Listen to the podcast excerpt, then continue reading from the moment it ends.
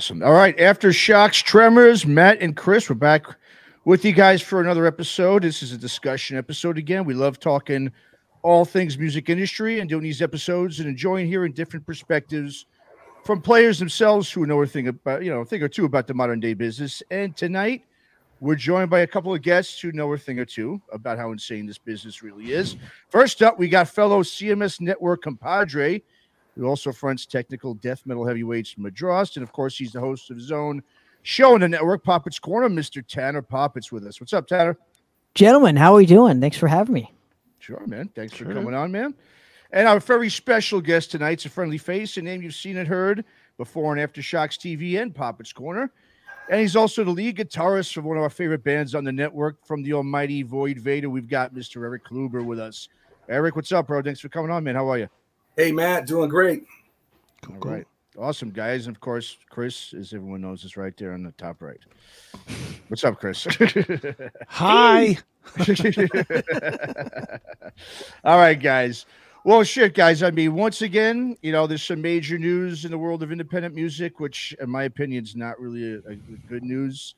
Um, you know, I, I, guess it's easy to be pessimistic because of what we've seen over the last couple of decades in regards to independent music and how it pretty much continues to get squeezed for everything it has by the big tech bastards. But uh, this to me is just another major red flag, man. I mean, Bandcamp, which is pretty much, I think, the one, you know, one entity that really has supported – independent artists more than anyone over the last decade, in my opinion. Recently, you know, they were bought out by Epic Games, and Epic Games, if people don't know who they are, that's their flagship product is the super popular video game Fortnite.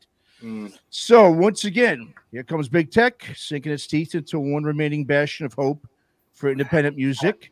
and so we're gonna, you know, in this episode, we're gonna talk a bit about this, you know, big tech conglomerate taking over the most respected music platform for independent artists. But just to preface a second here. I mean, we all know obviously music's always been integrated into other industries and their business models. Obviously, sports is just one example, and obviously now more than ever it is it's ingrained into these models. But essentially, that word independent, when it comes to music, I think is becoming anything but that. It's essentially basically a word now to sort of lure in potential customers to kind of consume other products that simply are not independent. You know, Epic Games They've said that Bandcamp's going to be allowed to operate the way it always has, but I mean, does anyone really believe that a modern day tech company is going to allow it to happen? I don't give a shit what they're saying. You know what I mean? So now, Erik and Tanner, I mean, Bandcamp, I know it's a major platform for both of you guys and your band. So I want to get your guys' hypothesis on this. Erik, we'll start with you and Void Vator. I mean, you guys, to me, are one of the best, you know, newer bands out there in terms of, you know, how you connect with your fans you're obviously very engaged in your fan base. You guys are cool, really down to earth, humble guys, and you just really know how to connect to your audience that a lot of other bands don't know how to do. And Bandcamp obviously is where you guys, you know, direct usually your fans to go when you've got new products and merch available. Um, so I mean, so for you, Erik, I mean, let's get your take on Bandcamp being bought out by Epic Games. I mean, how concerned is Void Vator as a band, being that you know it is such a, a essential part of the band's you know model and success to have Bandcamp that now we don't know what's going to happen. I mean, it, it, not for nothing, but every time usually these big tech companies get their hands on these, you know, uh, other businesses, they pretty much chew them out and spit them out, and they're done. So, what's your your take on all this? Well, Bandcamp runs a lot still as a platform for someone to have trust in to buy someone's music. And a lot of the work is still done by the bands. Like the bands get the order. It's not fulfilled by bandcamp the camp themselves. Mm-hmm. i'm i hope i don't ruin your opinion of me but i'm not too concerned about it. Okay. I i think that there's a potential with epic having a huge budget that maybe they can somehow expand the platform or try some new things where if bandcamp is purely uh, indie and just running with a small budget you know then they're not going to be taking very many risks. Um, what could they really do to fuck it up? I guess maybe uh, just charging more of a percentage could be could be a potential issue for bands. That's just like our bottom line um, I use eBay a lot, and you know they take a good chunk. They take more than Bandcamp does, um, but that is a big corporate thing, which, which um, you know I have a lot of friends who use that and make a living off of it. I think that there is a potential for this Epic Games being a gaming company. Now, Fortnite doesn't sound very metal. I wish they had Destiny or Call of Duty or something like that. But mm-hmm. um, there's a potential that maybe this could be some sort of bridge for uh, some independent bands to get noticed, um, have some sort of get some sort of break. Um, sometimes these companies just try things out, and, and if they don't do well, so like they might have a budget for a, a program, and then they try it out and it doesn't work. You know, they're willing to to try those risks to see if one of these ideas do make them money. So I'm not too concerned about it. Okay, fair enough. Now, Tanner Madrost, you know, you guys obviously you're you're more of a local band. So for you guys, I mean, you guys obviously tour as well, but maybe not as extensively as Erik and Void Vator. So for you, I think though, it's probably even more of a concern because you obviously don't have the option to go out and sell merch and generate revenue when you're, you know, when you're not touring as much. So really, the main way I know you get a return on your investment and through, you know, selling your vinyl records is through Bandcamp. So what's your thoughts on it being bought out by Epic Games for Madrost situation? Is it similar to what Erik's saying?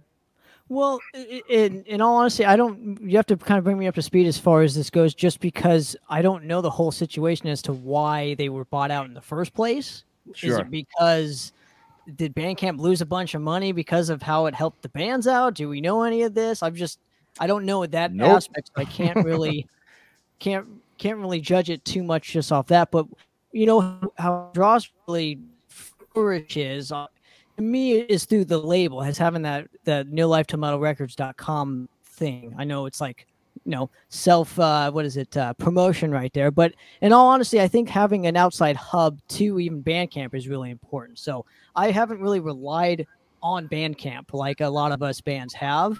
It's cool that people support that but a lot i send more people to the label. So the label really sells more of our our stuff and then in turn i get more stuff out of it so um and then you know obviously how we reach our fans yeah there's some heads that buy through bandcamp there's some heads that buy through Amazon and eBay, like like Erik said as well. But you know, it's almost like I, I almost look at it as like what WWE is, I guess now is like buying up all these small independent um, corporations. I always equivalent the wrestling industry to what the music industry can kind of learn from. Is like obviously, you know, uh, giving more of a platform to independent artists, and Bandcamp certainly has has done that. But as far as I, I'm not really concerned as as much as you would you would think. I just don't see the ramifications of this uh, this buyout. So maybe again, you can guys can inform me because I just I'm claiming ignorance on this this case. So. Well, it, it, seems fairly simple to me. They bought it because there's a ton of fucking people going to it. It's that simple. It's mm-hmm. gaming company wants more more eyes that they can reach, and what they will do, I, am not even going to speculate. I'm going to say as as a fact, even though I have exactly zero knowledge of it, but what they're going to do is use Bandcamp to pimp their product. That is yep. what they're going to do. Mm-hmm. You know, and, and fair enough. I mean, it's their product now; they can do that. I am curious for from the band perspective at this point, 2022 why Bandcamp is important. What is it? Is it just because it's a hub that so many people go to? I mean, I, I don't like either one of your bands as an example. I don't personally understand in this day and age, other than the fact that there's a lot of eyes on it, why you wouldn't just put up a Shopify store, sell MP3s, sell sell physical copies, and do it yourself. Is it solely the exposure that you would get because there's 10,000 bands that are on it or is it just fear of the technology or what what is it that stops you guys from doing it? I'll let Erik why don't you go ahead. Okay. Um, it is exactly that it's an established platform that everyone trusts and so it has a, a positive buzz about it so people music fans like to go there um, they do have their own collections it has its own culture and now you brought up Shopify, and we're moving towards Shopify because, quite honestly, we're finding just the DIY process of uh, we don't have enough time to mail orders and keep on track of it, do the sure. inventory. We want it to be a lot more self automated. Mm-hmm. And if that cost us more, we'd be will um, on the bottom line, we'd be willing to do that because we don't have the time to fulfill these things and, and pay attention to it as much as we'd like But your to answer your question once again, it's because of the established brand that is Bandcamp that people enjoy and trust and and they go to. See, I think it, it it's it's a lot like Spotify. It's a lot like why bands put themselves on Spotify is to try and be discovered by new people. And I think Bandcamp it, to go off of Erik's point, people trust it, so people are going to go on there and try and discover new type of bands, right? So I'm assuming we've had a lot more, and I can probably speak for Erik on this. Is both of us have probably had a lot more new fans discover us through Bandcamp, and so that's probably the primary reason to be on it is to at least show our presence on this particular platform, just like a Spotify, even though you know everybody bitches at it and whatnot. And I've you know I've been very I've been vocal on it as well. But in the end, it's a hub that you can potentially get discovered on, and it doesn't really cost us anything to be on it. To mm-hmm. to be honest with you, I mean, you could put up your MP3s, and I think you can give people the option of you know listening to it three times before they have to buy something or whatever. But to me, I'm primarily using it as like promotion. Mm, okay. All right. Go ahead, Matt. Go ahead. No, well, I was going to say I'll, I'll throw some some facts out there about Bandcamp. I mean, for one, Bandcamp it pays ninety percent of music revenues to artists. If, if that if what I if what I've researched is correct, and obviously that's a major difference from any streaming platform, Spotify, whatever. No no other platform close close to paying what Bandcamp does to artists. It also helps artists take advantage really of the vinyl album revival. Let's be honest. I mean, I don't I mean, I don't know if you guys can probably talk about how you guys sell in terms of vinyl, but that's still growing, you know, vinyl's still growing. It's continued to be the biggest selling format. I mean, even though CDs have, have grown this year for the first time in a while. So I mean, the hit financially, they can't be understated. In if the ship gets steered in a different direction under Epic Games, and also Spot, I mean, uh, Bandcamp provides, you know, it provides album info, graphics, links to other sites. That's stuff you're not going to get on Spotify. And that's something I know, Chris, that you talked about. I know one of our other discussion episodes in regards to why the overall musical experience has been devalued because the streaming platforms they just don't provide the experience for music mm-hmm. listeners. Yeah. And then overall, I mean, Bandcamp to me appears it actually gives a shit about musicians, and more importantly, I think it empowers the musician. What other platform or entity out there actually empowers musicians to sort of take control of of their you know model their business? I, I can't think of any. Not well, now. Yeah. Yeah, not now. Exactly. Yeah. Well, well, one thing about it, they spent a lot of time and effort making a functional platform. And that's mm-hmm. why it rose to the top. And so I'd say they're they're number one for for DIY bands and not just DIY bands. I feel like a lot of sign bands also have a Bandcamp platform. So it's mm-hmm. they did some great work. And uh you know, it looks like perhaps they're they're at the stage where they're willing to pass the baton to the next the, the hmm. next level. And that's that's the big money level. I mean it's they they built a brand that's like sought after and recognized. Sure. i'm wondering i'm wondering why they sold it out so quick. Because if well, they're building a for a while. How many years is supposed to be around? Well i don't know. True. i mean may, yeah maybe they just didn't want the control of it uh, anymore. So maybe that's part of selling it to somebody bigger as well. Well and, and, dude it might go the other way too the the offer might have come in bigger than they ever expected to get and mm. they might have taken it before the music business had a chance to take a further shit and you know and go from i don't know what it sold for but let's say 100 million to 50 million sure. you know they, they they may have they may have been like holy shit this thing that we built for fun is is really going to retire us and our kids yeah and, remember the dot coms that didn't didn't they just had a name and they sold them for millions of dollars back in the 90s just by having a genericname.com. Yeah. Mm-hmm. Uh, how about MySpace? MySpace, what MySpace had every every single one of us had a MySpace page. Oh, yeah. And MySpace sold for like two million dollars or something, which was crazy when you think that it had a billion users at one point. So you you kind of have to jump in when it's hot. I did want to piggyback off what Erik was saying about um, Bandcamp's um, infrastructure, and I agree with you.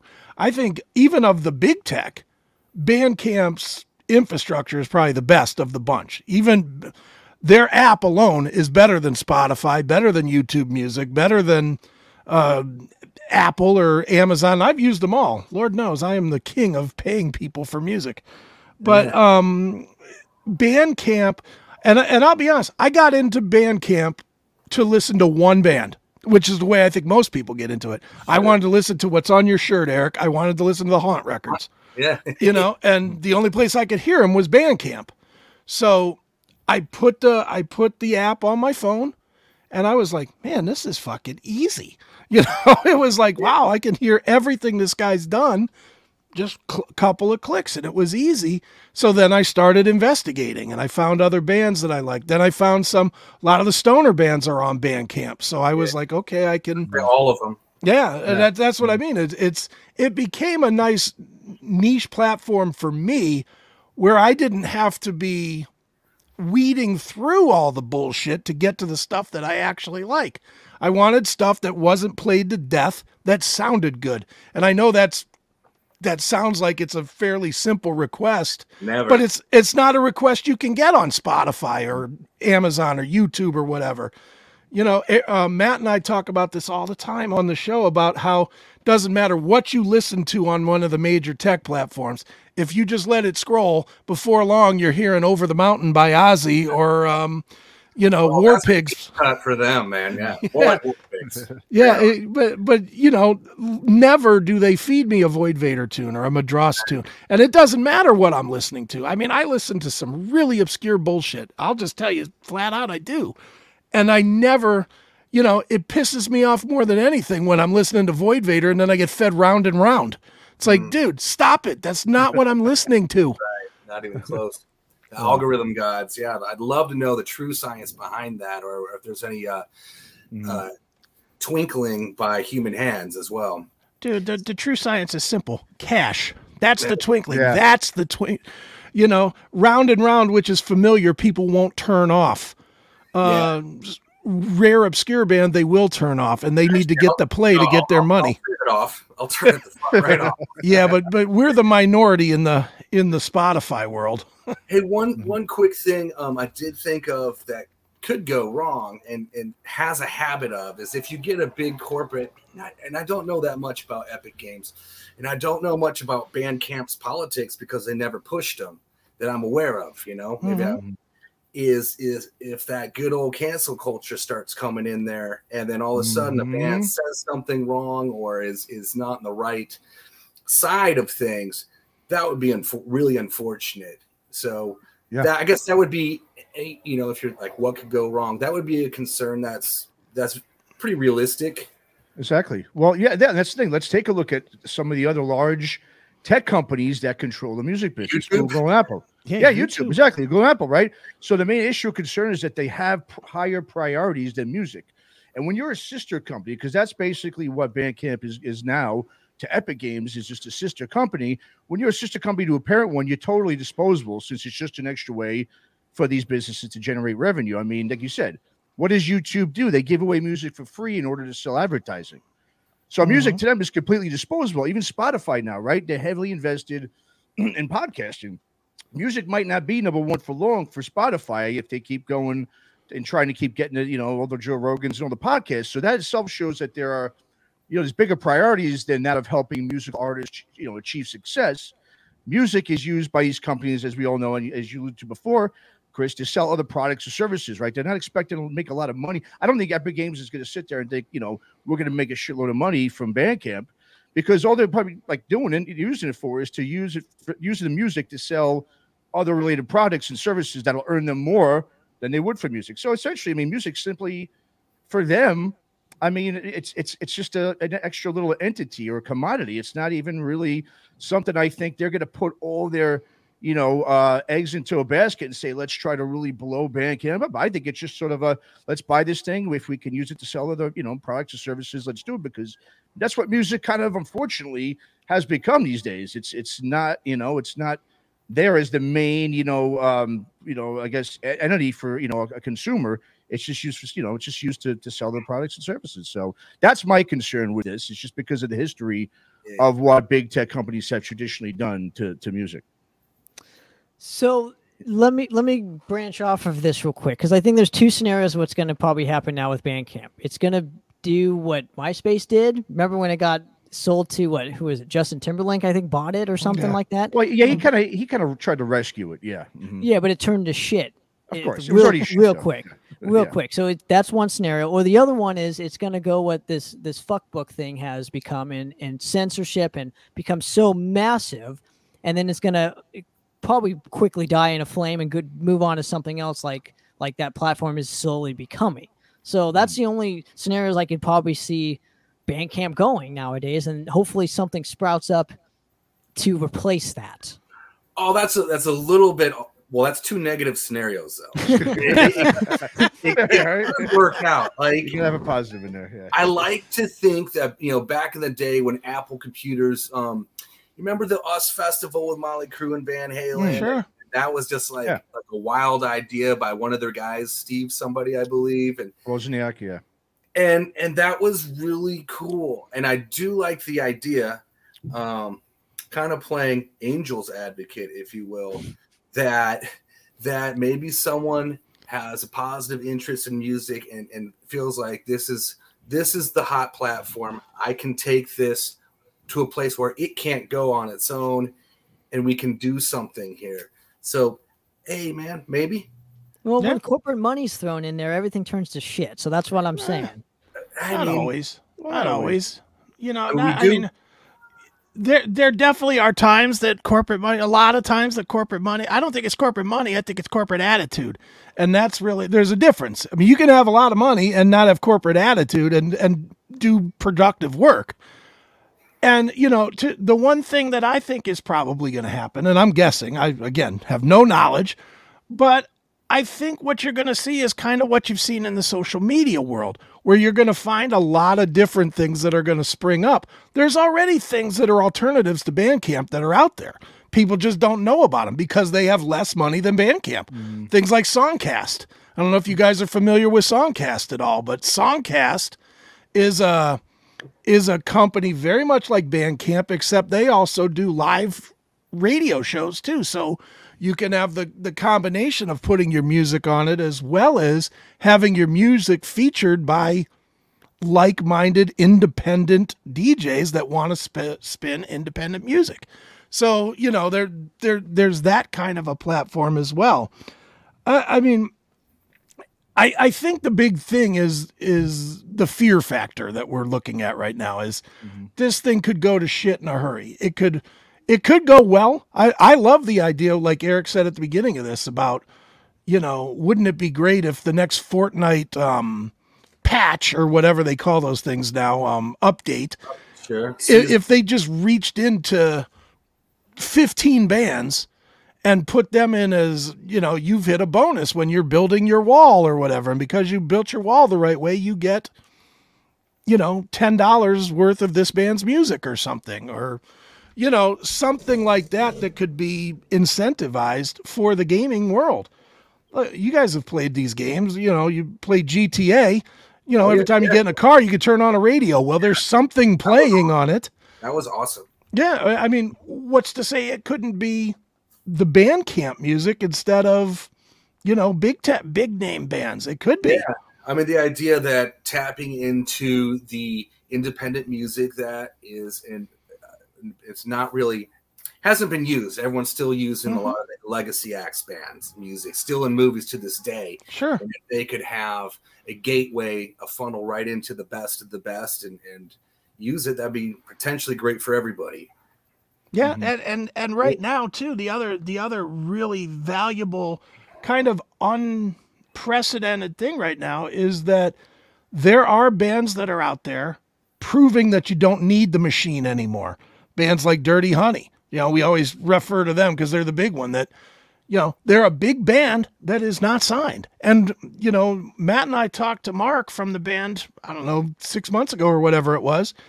And they have no intention of signing with anybody corporate because they like doing it the way they're doing it and they're still gaining popularity. Bandcamp, it is to their absolute advantage to break a band like that it would be to their absolute advantage to grab a Void Vator, to grab a Madrost, to grab a, uh, I don't know, Haunt, and have them be, become, have them have a hit in a game. And all of a sudden they're out on tour on the Bandcamp tour or on the Epic Games tour. Sure. It would be nothing but promotionally good for them to have that. So there could be, could be ways to make this thing work. You know, there also could be, okay, we're closing down the platform unless you guys pay $500 an album just to list, you know, and, and we've seen that happen too. I, I, I honestly think though that in the end, I don't think it's going to be quite the disaster as maybe people are thinking just because the market itself is not going to allow them to completely fuck you guys. You know, I mean, let I mean, let's just be honest. Yeah. I don't know what it costs to upload your band to Bandcamp. I'm assuming it doesn't. No, but okay, but I know this: if you really wanted your band on every other platform, Spotify and Google and YouTube and everything, it's twenty nine dollars. It's yeah. twenty nine dollars to pay an aggregator. So is that really fucking you over? If if Bandcamp says, "Well, we're going to charge this," then you just go to Spotify and you go to the bigger platform. Well, and, and Madrost and Void Vator, and, and I think just about every other band is on all of them already. Sure. right. I'm, I'm, wondering too. I want to hypothetically go off of Chris's point. Just ask this. I'm assuming they would update their terms and services and whatnot, and and we would have to obviously give them the rights, quote unquote, to to put us in their games and whatnot. I don't know the legalities to that, but that sounds like a cool idea. Yeah, I, right? but they would. They would. They would just update their terms and services, and I'm assuming if, if you wanted to opt out, you just opt out. If I would bet anything they would present it like a contest. Guess what, Band A? You've been selected to be in our new thing. Another online contest, please. Get all your fans to vote once a day. Right. Oh, no, no, no. Mm. Well, I mean, I, I, love your guys' optimism, but I am not sharing it. Okay, I mean, I love the East Coast. The East just come. It's cynical, I know. Just comes in. it's called it's called history. It's called what yeah. we've seen in the past. I mean, let's just look at how little, for instance, even Spotify and any other streaming platform that they've invested in improving their platforms. Right? Spotify hasn't. Neither is Apple.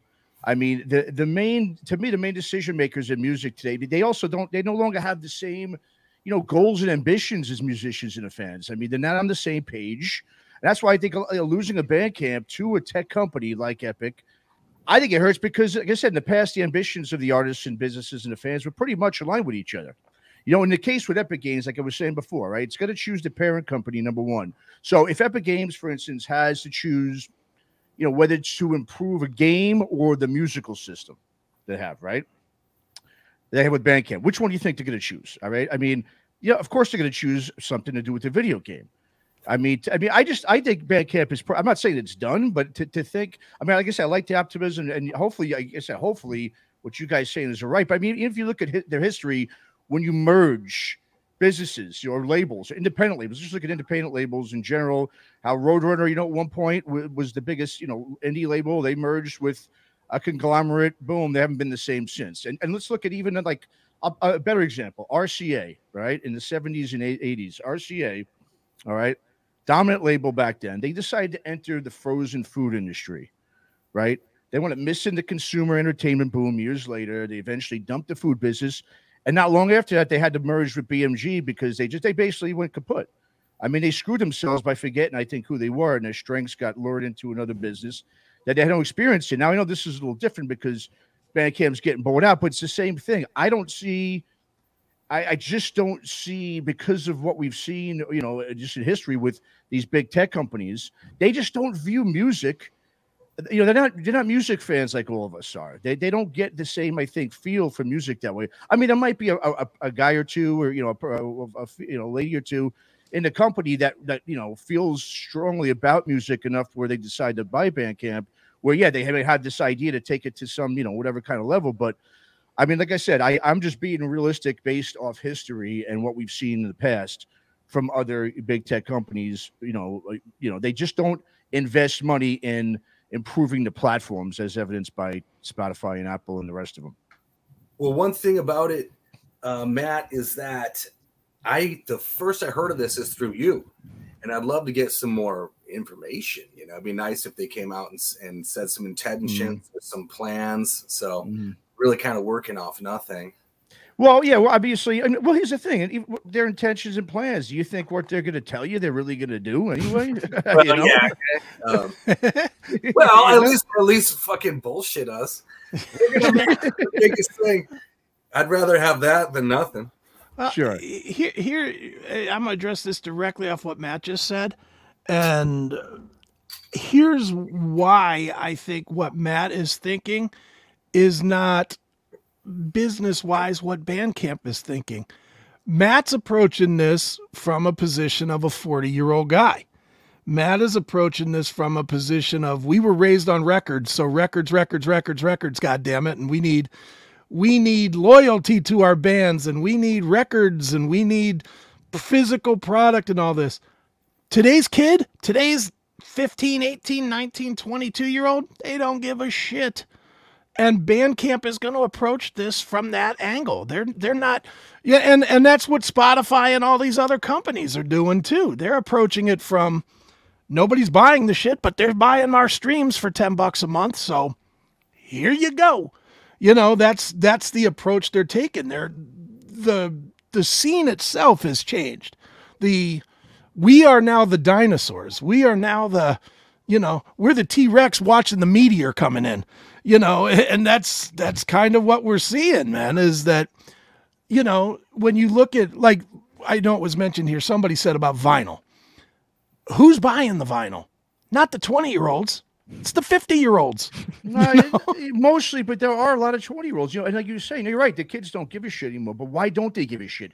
Because there's nothing available for them. That's the ah, point. Sp-. Spotify doesn't. You said it yourself. They Spotify. Stopped. Spotify doesn't have anything on their platform. Neither does Apple. Whatever. They don't have the liner notes. They don't have you know uh, links to other things. They don't have you know the lyrics. They don't have all that. The artwork. No, they don't. But no, but dude, but dude, we literally watched the Best Buys go from half their store to half of a half of an end cap on on CDs. We watched it happen when there was product no one was buying it. That's why they kept getting smaller and smaller. They they reduced based on the audience, not not to fuck the audience. Well, yeah. Mostly, well, yeah, it, well, a lot of it's. I just think it's the experience. You know, if you, I think if you if you provide ways for for listeners to experience it in a different way, I mean, I think there's still going to be an experience there. There are, I mean, obviously, like I said, a lot of it has to do with. There's so many factors. We can get, you know, talk all day about why. Sure. You know, but I just think that because there's it's not there for anyone to really experience. You know what I mean? I mean, like I said, I mean, unless you go out, like I said, yeah, vinyl. I'm not saying the kid's just going to one day want to pick up vinyl, but the thing is, that kid, most kids haven't even experienced hearing vinyl. When they do, when they see a big record, like we all did, it might be like, whoa, this is a whole different experience than me just putting a little tune on on my on my iPhone. You know what I mean? Yeah. It's I know. Good. Or they might, or they might think I make seven fifty an hour. I can spend forty dollars on this piece of vinyl, or I can listen to it for nothing on YouTube. See, I think we've been conditioned to think that way too. I think yeah, they I yeah. have mm-hmm. conditioned us yeah, right to. Here. This is the problem. well, well, see, so there you go. So I think they've conditioned us on convenience rather than experience. Mm-hmm. So I'm yep. an experience guy. That's just who I am. I'm a 30 something mm-hmm. year old uh, experience kind of guy, and and I always like buying the product because for one they can't ever take it away from me that's the whole thing you know the, the, there, there are labels that won't put their stuff on certain platforms and whatnot because they own that shit right Erik mm-hmm. was a perfect example of this because he was yeah. a part of something like that right yeah. but i had the records so i could put on whatever the fuck i want to put it on so i don't know i'm i'm not conditioned that way i grew up in a time when I was discovering CDs and and cassettes almost from my parents who passed them down to me. So I got a lot of it from my parents. Well, I and must I, say that. Mm-hmm. Oh, sorry. Go ahead. Finish no, your no, thought. Bud. No, no, and I and I know not a lot of people's parents do that for their kids. That's another story. Absolutely. Mm-hmm. Well, I'm I'm definitely understanding where Matt's coming from now because I'm seeing that Matt. Correct me if I'm wrong. Bandcamp really is the one platform right now that is the most popular to push the physical media. That's kind mm-hmm. of what I don't go there to stream. If I want to stream, I go to Spotify. Mm-hmm. Exactly. So if someone's going to come in there and turn it into a competitor for Spotify and completely uh, poo-poo the idea of physical media, that would be, you know, kind of like something taken away from the community. So that's where you're coming coming from. Yeah, and, and listen, yeah, exactly, because there is no, and, and I, you know, and Chris obviously is right in terms of, yeah, I mean, we're not going to see obviously the same sort of, you know, the, this type of sales in terms of physical products as we once did, obviously, because we did there was no option for streaming back then. So yeah, I'm not I'm not saying it's going to ever go back to the way it was, but I really think if you provide like Bandcamps to me is the only place that provides that experience. You know, where if you really want to know about a band and learn about, it, you can go there. Every time I go to Bandcamp, it's great because I can then oh let's see if they got any other records. I can hear some of the older stuff oh, you know, let's let's look at there's all reviews from people on there. Let's see what their links are to their other sites and to their social media. I mean, it is the all it to me is I'm not you know it's sort of like the new you know how MySpace used to be. It's sort of like the modern way of my of, of what MySpace used to be. I mean, it you know in terms even better obviously because you could sell all the products through it. Where MySpace, I know it was different, but um yeah it's just it's just not provide i mean you can't expect kids to get into a listening experience if it's not provided for them it's not there for the taking unless you know, like in Tanner's situation, he was lucky enough to have parents to provide that, but most don't. Kids can't even on their own experience it now and discover it if if there's not a Bandcamp, you know, around the way it is now. If it gets changed and it gets sort of messed with, and that's my main concern is it's it's it's I, there's no doubt in my mind it's going to get messed with. I don't think they they're just going to sit there and let this you know just continue to do what they do without messing around with it. I mean that's just my my opinion. Hope I'm wrong.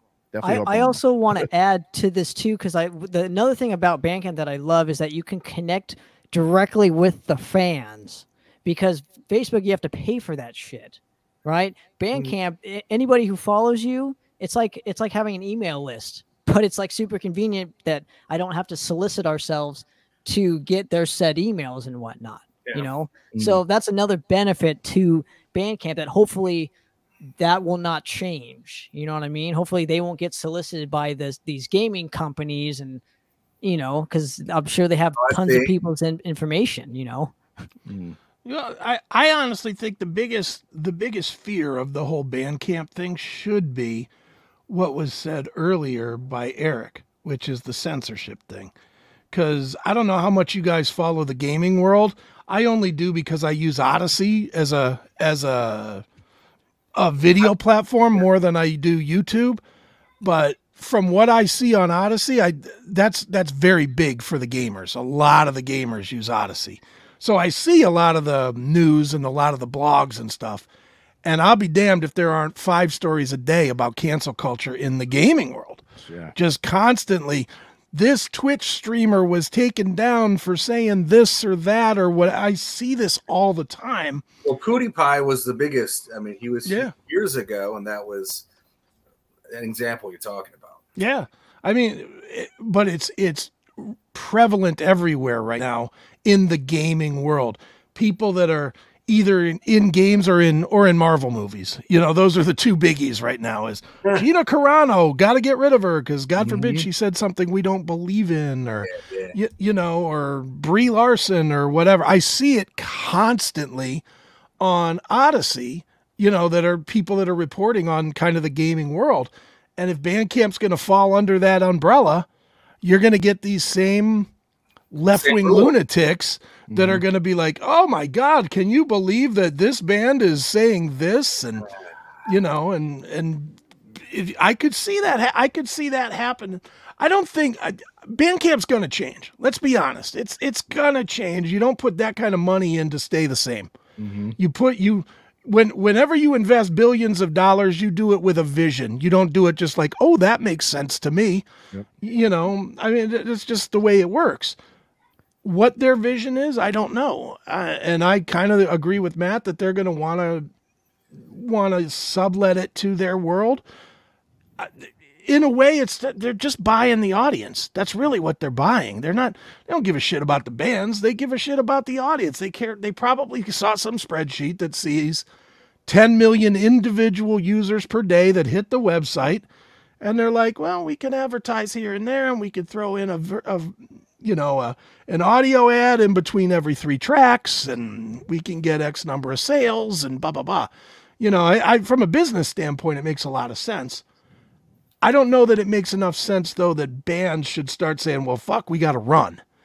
You know, because oh, I'm, I'm, not saying run. I'm just saying not put all your eggs in one basket. Beware that's the whole thing. It's be cautious about it. And it's Chris, you're only proving my point. Thanks, buddy. I appreciate that.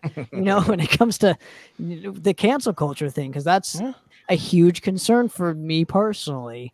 Sure. Um, and I'm wondering too if the if they don't agree with the content or or God well, forbid an, an, album cover or or the lyrics or it's you know not doesn't uh, you know because no, hey Tanner you cannot sell a Cannibal Corpse to Germany because your account will get shut down. So there's oh really yeah. okay well there's again They're illegal in Germany. Yeah, it's yeah. I, I mean it, it's it's definitely concerning, but you know I, I'll say this, and you guys know me. I'm the king of hating cancel culture because I'm the biggest cul- I'm the biggest culprit of it. I everything I say is damn near cancelable. You know, that's why we love you. but yeah, but was through eBay, by the way. Was, I gotta clarify. That's through eBay. okay. but yeah, no, I, you have to diversify. I, in my opinion, in today's world, in a technical world, you have to be everywhere and anywhere you can be so that you can take a hit without losing. And you should be ahead of the game, not behind the game. The fact that you two musicians don't know about songcast says that you're behind the game. I guess so, man. Yeah. You know, you know, and and that's not to rip on you. That's just saying the game is constantly moving, and yeah, in today's world, in today's world, you got to be as much a tech as you do a musician in order to stay successful and be allowed to be a hundred percent creatively free. Sure. And I think again, not solely relying on one aspect. So now that Bandcamp got bought, now I'm going to look at this new thing, and sure. then once that gets bought, then I'll look at the next thing. Again, it's going to keep going and going and going. So it's yeah. not all like it's going to crash and burn at some point each of these platforms. So mm-hmm. when we don't ever know. Mm-hmm. Yeah, absolutely. So, well, with Bandcamp looming in the dark. Sorry, like I said, hopefully I'm be, uh, definitely. I mean, definitely, we, have got to be optimistic, though. I agree, but I'm just gonna, you know, I'm waiting for mind. lightning and thunder to start going off in Matt's room there. I love it. Yeah, need a green screen with just constant. Yeah, right. no, but I mean, with that, I mean, obviously, you know, and just moving on a bit, you know, it's it's obviously now more important than ever, obviously, for fans. If if something does happen to Bandcamp, it's important for fans to find a way to support you know independent artists and for artists to connect with their fans if something does happen to Bandcamp. I mean, let's you know fans you know definitely always have expectations you know from bands that they support, but a lot of times I think we forget you know that there are expectations for fans from bands and artists as well. Um, it's a two way street. I mean, live independent music obviously can only exist and sustain itself if both the artists and fans, they, you know, they both obviously support each other. I mean, the pandemic obviously put a wrinkle into this sort of natural agreement. And I'll be honest, like I said, I've, I, you know, I've always said, you know, um, I've been through this whole pandemic, been, you know, wholeheartedly against the mandate. So I've been, I've been to one show in two years, and it's out of principle. But I have recently changed my stance. I'm going to start going to shows and play the game because I have to do my part as a fan to keep this going, or else you know, and and Erik, I mean, we were going, you know, a little back and forth in this, uh, you know, online at one time. I mean, you were saying, I mean, venues aren't going to be in business if if fans don't support these these bands. You know, these venues are just going to shut down, and it'd be impossible to close up, especially a place like here in San Francisco, any major city. Um, so, um, you know, like I said, you know, and that was, you know, a good thing because I did realize, you know, I, I'm being sort of hypocritical. I, I've been out there stating that bands need to kind of go back to sort of a back to basics, you know, focus with their touring efforts on like you know maybe focus on four or five geographic locations how they used to do it back in the day you know around in and around their area you know or, or you know within a convenient you know three to four hour you know uh span or whatever you call it, distance. Uh maybe play a couple some free shows and benefits all that stuff to sort of enhance that local community feel. But at the same time like i said i've been saying that but i've also not been doing my part over the last two years to to support that and so I've changed my stance. I'm going to start going to shows and play the game, you know, because I think it is important. Um, so I mean, you know, so Erik, I mean, let's we'll start with you. I mean, as a tour musician, I mean, talk about what you feel fans really these days need to do in order for like bands like Void Vator to really to continue to to keep on doing what you're doing because this is really a critical time. If something does happen to Bandcamp, and if we continue with these these lockdowns or these you know uh, mandates, I mean, there's we got to find a way to to make this work. What are what do you think fans, in your opinion, as it from an artist perspective, should be doing? well, the music scene's been on life support for about 20 years now, as it is. So, any mm-hmm. sort of sort of moral stance that you're taking, um, you're just that maybe is good for the long run. You gotta look for the right now, um, the present, and you got to keep things clubs open and, and bands and bands alive. So if you starve out the whole entire music scene, you're just going to kill it, and it won't be able to come back. And mm-hmm. and they have lifted a lot of the mandates. Um, you know, my whole thing the whole time was just faking. I mean, you can. Most of it was a lot of uh, um, theater, and you you know, it's like they said they asked for they were enforcing, they weren't really. You go to the clubs, they say to wear a mask, you don't really have to. You know, it was it was mostly normal, but on the outside, the perspective was this really authoritative lockdown of, of the event. So if you went to the show, it was still it was still cool as long as what really sucked is when they did when they closed the clubs and you couldn't go to the show at all. Mm-hmm. So um, I think people need to keep that in perspective. Um, go out to the show, support your bands. I say break all the laws you can, you know, and, and like fake fake going along with it, and like take your mask off when you don't have to. But that shit's at the moment done. That's my advice. Okay, Tanner, what about you? Well, see, Erik is only proving my point on why I didn't go to shows because now I, I didn't even want to deal with that bullshit. Didn't even want to mm-hmm. deal with giving my medical information to some fucknut who works at a club. that my my medical information is none of their business. So as far as that goes, and the ma- and wearing a mask to enjoy a show, that's not really an enjoyable experience for me. So I was doing promotion, and I was promoting the scene in other ways besides going to shows. And Matt and and Chris doing the same thing by interviewing bands and getting their names out there. You know that way too. This is one avenue that that helps bands out is is by doing interviews and whatnot. So as far as touring goes, I would you know obviously we'll be back out there sooner rather than later, and people just need to know that not not to be scared about going out to live shows due to mandates because that was my biggest fear. That's why I didn't go out to a lot of shows because I didn't want to deal with that bullshit. And so I think have that have it that in mind that you know it's it's it's almost it's I would say it's over. I would say the whole well, for now. yeah, who knows what what shit they'll they'll you know they'll throw at us and and see how many people I you know listen to it because that's a scary thought you know? I think it's all of our you know doing why we're in this predicament especially with the, the music industry and whatnot because of playing into that said fear and i'm i guess partly responsible for it too but i'm also not going to i don't go to concerts to have an experience like that right? Mm-hmm. i'm go i go for to get away from that shit not to be reminded of it, which is again, sports was the biggest almost offender of it too. Yeah, sports were terrible. I couldn't even watch it on TV with no one in the stands. I, I, yeah. I get you there. oh, Val- valid points. I will say it wasn't as bad. Like it was still basically the same. You know, you just had to kind of be a little bit high school about it and just like sneak around. Sure. Well, I mean, convenience. You know.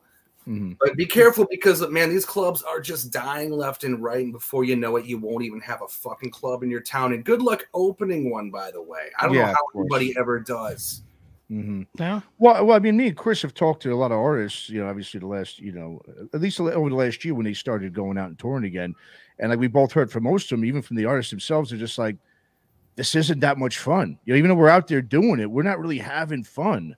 You know what I mean? And so, I mean, like you said, I think it's just one of those things. I mean, it's it's a tough thing to you know to but uh, the bottom line is I really think that it's you know and I think you're right Erik I mean even if it's maybe not the same experience right now in the long run if if we like I said if we don't if people don't go out and see shows I really yeah these venues are going to get shut down and then like you said who's going to open new ones I mean, it, it's just going to really destroy things. Where live music for independent artists is going to be. I mean, you're going to have, and then once things do open up, you're going to have one or two clubs where everybody but and their open. mothers can be fighting them.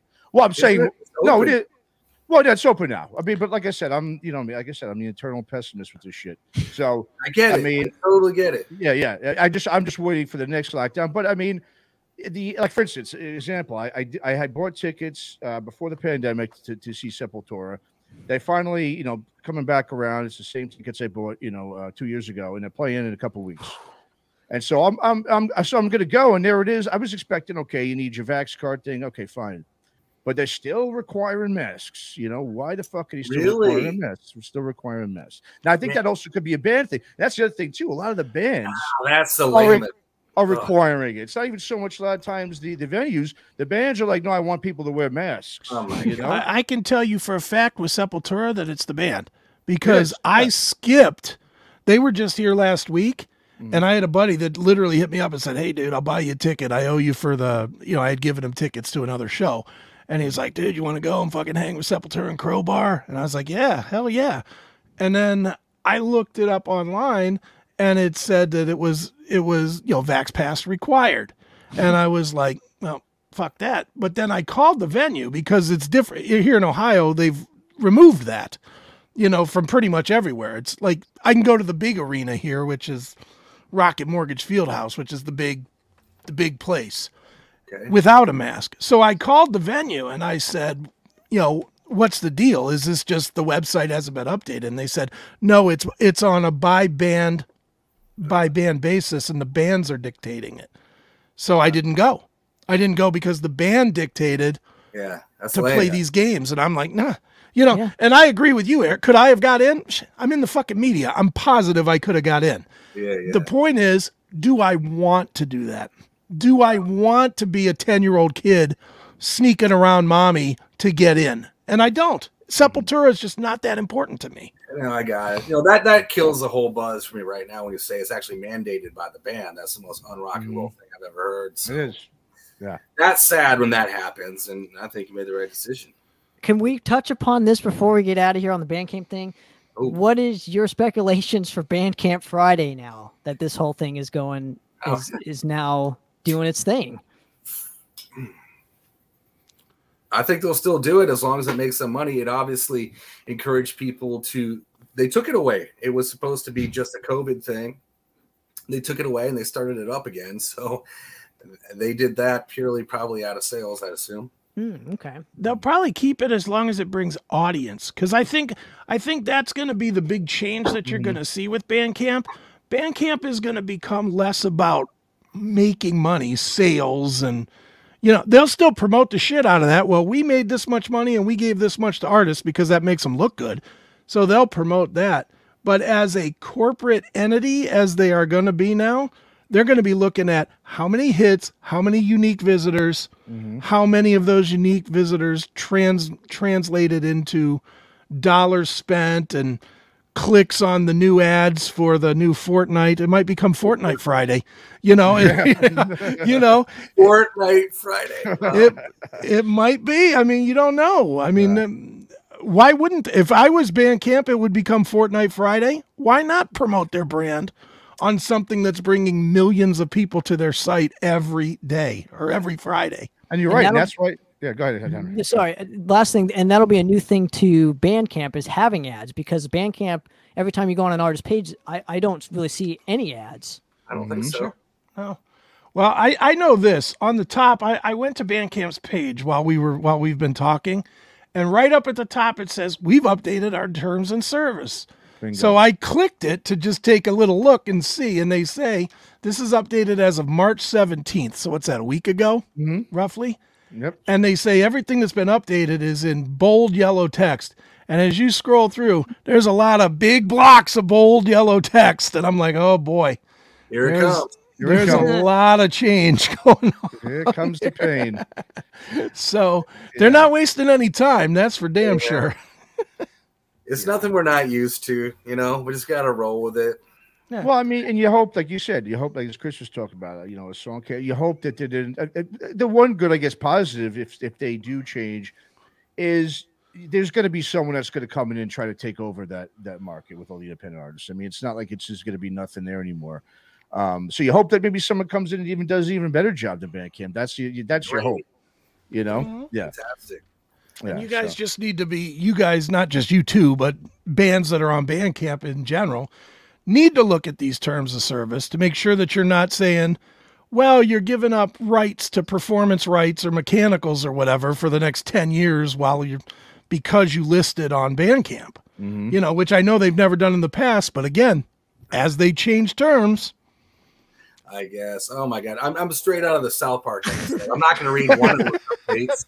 I'm just going to hit I accept. And, and another point I want to bring up too is Bandcamp has these live stream events too. So I'm right. wondering how that will change mm-hmm. as well. You right. know, with when it comes to the, the new terms and services. Maybe we'll you'll see uh, us bands performing on a live stream and I don't know in a fucking video game or something on a TV Maybe. in your oh, fucking Fortnite house. Maybe, but uh, but again, I go back to the original point. Even if they try to, even if they try to monetize all this stuff, there are other platforms for that stuff. Live streaming, you could do anymore with two cameras yeah. and a two cameras, a laptop, and YouTube. You know, if you wanted to, or Rumble, or Odysee, or whatever, and or you could use StageIt, which I don't know how many people are aware of, but StageIt is good for doing at home live streams. I mean, there there are avenues. Again, it goes back to what we were saying before. To me, every band should be on every platform they can possibly think of and and find so that no one entity has enough power to really hurt you.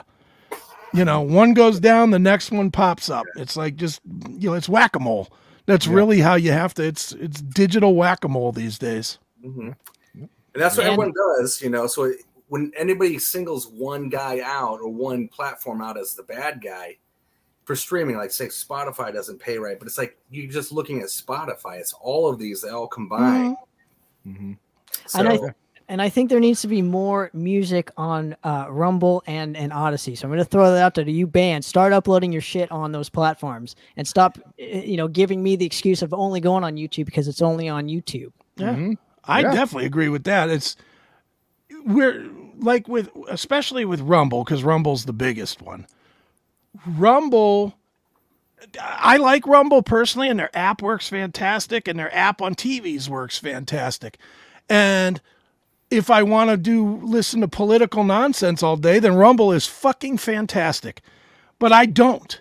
I want to, mm. you know, I want to see other shit. Yeah. I, and and I'll be honest, I use BitChute probably the most because there's a bunch of guys that have bootleg uploaded 10 million concerts and 10 million TV shows and videos to everything. And, you know, I go out to BitChute and I, and I watch this stuff there because I, I don't want to support YouTube ever. I fucking hate YouTube. They are the goddamn devil.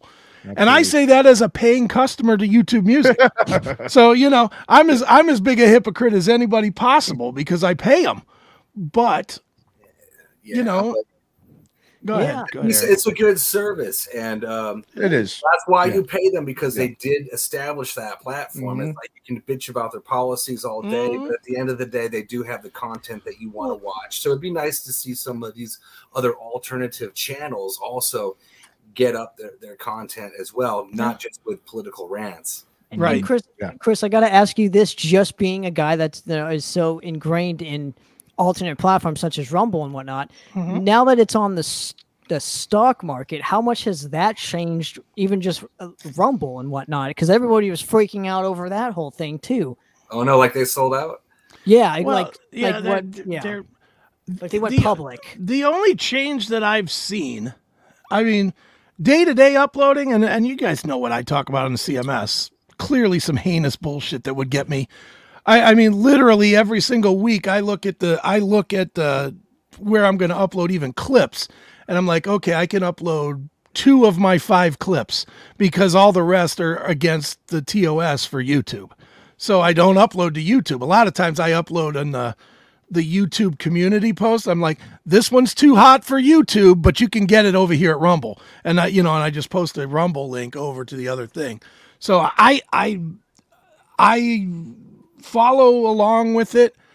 Rumble's only change was when Trump signed up for it somehow or integrated it with Truth Social, which is a goddamn disaster all by itself. But um, when Trump brought in brought in using Rumble, they changed something about what you can say about Israel and Jews and whatever. And it's like, okay. To me, that isn't personally a big upset anyway, because I'm not, you know, I'm not the guy that's sitting there going, them goddamn Jews are stealing my money. You know, I'm not that guy. Mm-hmm. So I don't care, you know. Yeah. But again, my my whole attitude toward the platforms is don't pick one. Don't put the biggest mistake that I did is I've got 5500 videos on YouTube. And it's like it's like holy shit, now I could be canceled at any fucking minute. I got to get these things over to BitChute, to Rumble, to Odysee, and I I every single week I pull 5 to 10 old videos over every week. It's just a pain in my ass that I got to dedicate an hour to do it. But I'm like I said, I, I'm not going to get shut down. If YouTube, when YouTube pulls the plug on me, and it will happen, when hmm. YouTube pl- pulls the plug on me, it is not going to be a gaping wound. It's going to be a let me get a band aid because I have, you know, now I have like 3,000 videos on BitChute and I have a thousand videos on Rumble and I have, I think, a thousand videos on Odysee and I have another 1,500 on Minds. You know, I mean, I do I spend too much time on this shit? Absolutely. But I do it so that no one can ever truly take me down. Sure. Yeah, yeah just one at a time. That goes back to Tanner saying they can just take, they can erase everything with a click of a button. Yeah. Erase, erase, erase, yep. erase. You're gone. Mm-hmm. Everything you worked on for your whole life, for your whole life's work. Yeah. Yep. I mean, it, it, mm-hmm. it's, it's a lesson that I thankful, I personally thankfully learned I kind of saw it coming before it started coming. You know, when when they when they first started tackling the big the big players, I was like, they are going to come for us. We say too much heinous shit, and I was like, I'm going to start moving things now. And people, dude, anybody's listened to the CMS for a while knows I took the beating of my life for three years. For three years, I had fans that were just emailing and calling and messaging constantly of, you're just so full of shit. The CMS isn't that big of a player, and blah blah blah blah blah. And you're never gonna be on on target until it started. And yeah. then they started. I started getting well. This has been flagged. Well, this has been pulled. Well, this has been deleted. Then they started giving me flags for things that I had already deleted. You know, I I get I get messages for yeah. Well, uh, well, we've been unmonetized for a while, but I'm not even talking about monetized. I'm talking about we would do a live show. I would immediately delete it as soon as we were done with the live broadcast. And then two days later, I get a I get an email that says, You've been flagged for hate speech because yeah. of this segment. And I'm like, it's not even on your platform. it's not there. And they were like, Well, you can't appeal it because you already deleted it. Sure, yeah. I swear a salty cracker gets deleted like er, uh, all the time. Yeah, every two weeks or so. Yeah. well, but but and and he's another one. He's gone and gone to all the different platforms now. Same yeah. as same same as Razorfist. Same as a, a bunch of us that are same as all our guys. Yeah. yeah. Well, uh, the guys that have that the guys built that their, awesome are fun. Well, the, guys, the guys that built their careers on the old school way of doing comedy. Yeah. yeah. Yeah, yeah. You know, I mean, that's really what it is. Is they don't like '90s style comedy. They want everything to be like, "Hey, the sun's not as hot as it used to be. Let's tell a joke about global yeah. warming." Yeah, exactly. Oh, that's ridiculous. But all right, guys. Well, I guess we could get ready to wrap this up. So, Erik, Void Vator, what's going on? Get fill yeah. us in. Any happens? I know you guys. I did see you guys are playing that monster Ripple Fest. That yeah, amazing. But go ahead, just you know, fill us in what's going on with, with uh, Void Vator. Okay, right now we're writing these songs, so that's fun for me anyway. Sure. Mm-hmm. Um, we're gonna go on tour with Planet of Zeus and Druids in late May. It's mostly West Coast, but we kind of get to some new places like Idaho and Salt Lake nice. City, and it ends in Denver. Looking forward to that. What Matt was referring to is the Monster, not Monster Energy drink, but the uh, now, the Ripple Fest Texas is going to be killer this this summer. Um, in Austin, Texas, it's at the Far Out Lounge, I believe. So those that'll be a tour to get there and back, and that's what's on our plate. Sweet, very Great. good.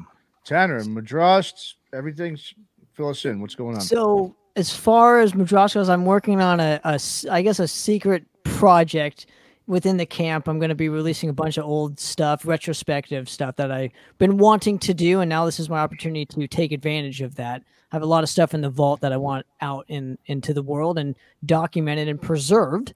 Um, so that you know it doesn't get lost in in transit, as it were. But that so that's happening. Um, currently working on my physical therapy so for obviously so I can get back on stage and and rage the fuck out of you mm-hmm. guys and mm-hmm. and you know obviously have some new material hopefully this or next year but I would like to get on the road again and possibly I don't know maybe do a couple shows with Void Vator if they're interested uh, or or you know things like that maybe make it to Ohio and finally meet Chris in person and especially Matt in person and take advantage of those two aspects right there but yeah so those are the ultimate goals so expect a, a, a fifth Madrost album either this year or next very cool. And then I'm sure we can. Ex- I'm, yeah. I'm sure we can expect 33 episodes about it on Poppitt's Corner, right? You, you know it.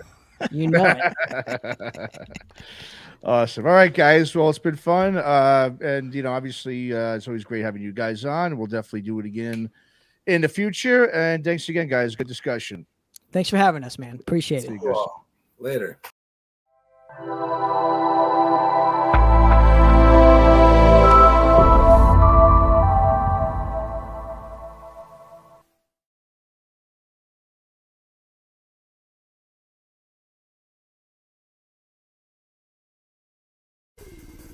When it's time to rock, it's time to tune in to Crash Course Radio. Featuring the very best of the heavier music, from Slayer to Clutch to Fear Factory, it's all in one place Crash Course Radio. To tune in to Crash Course Radio, simply visit www.cmsradio.net. You can also tune in on the CMS Network app by opening the app clicking the musical notes at the top right corner, and selecting Crash Course Radio from our stations.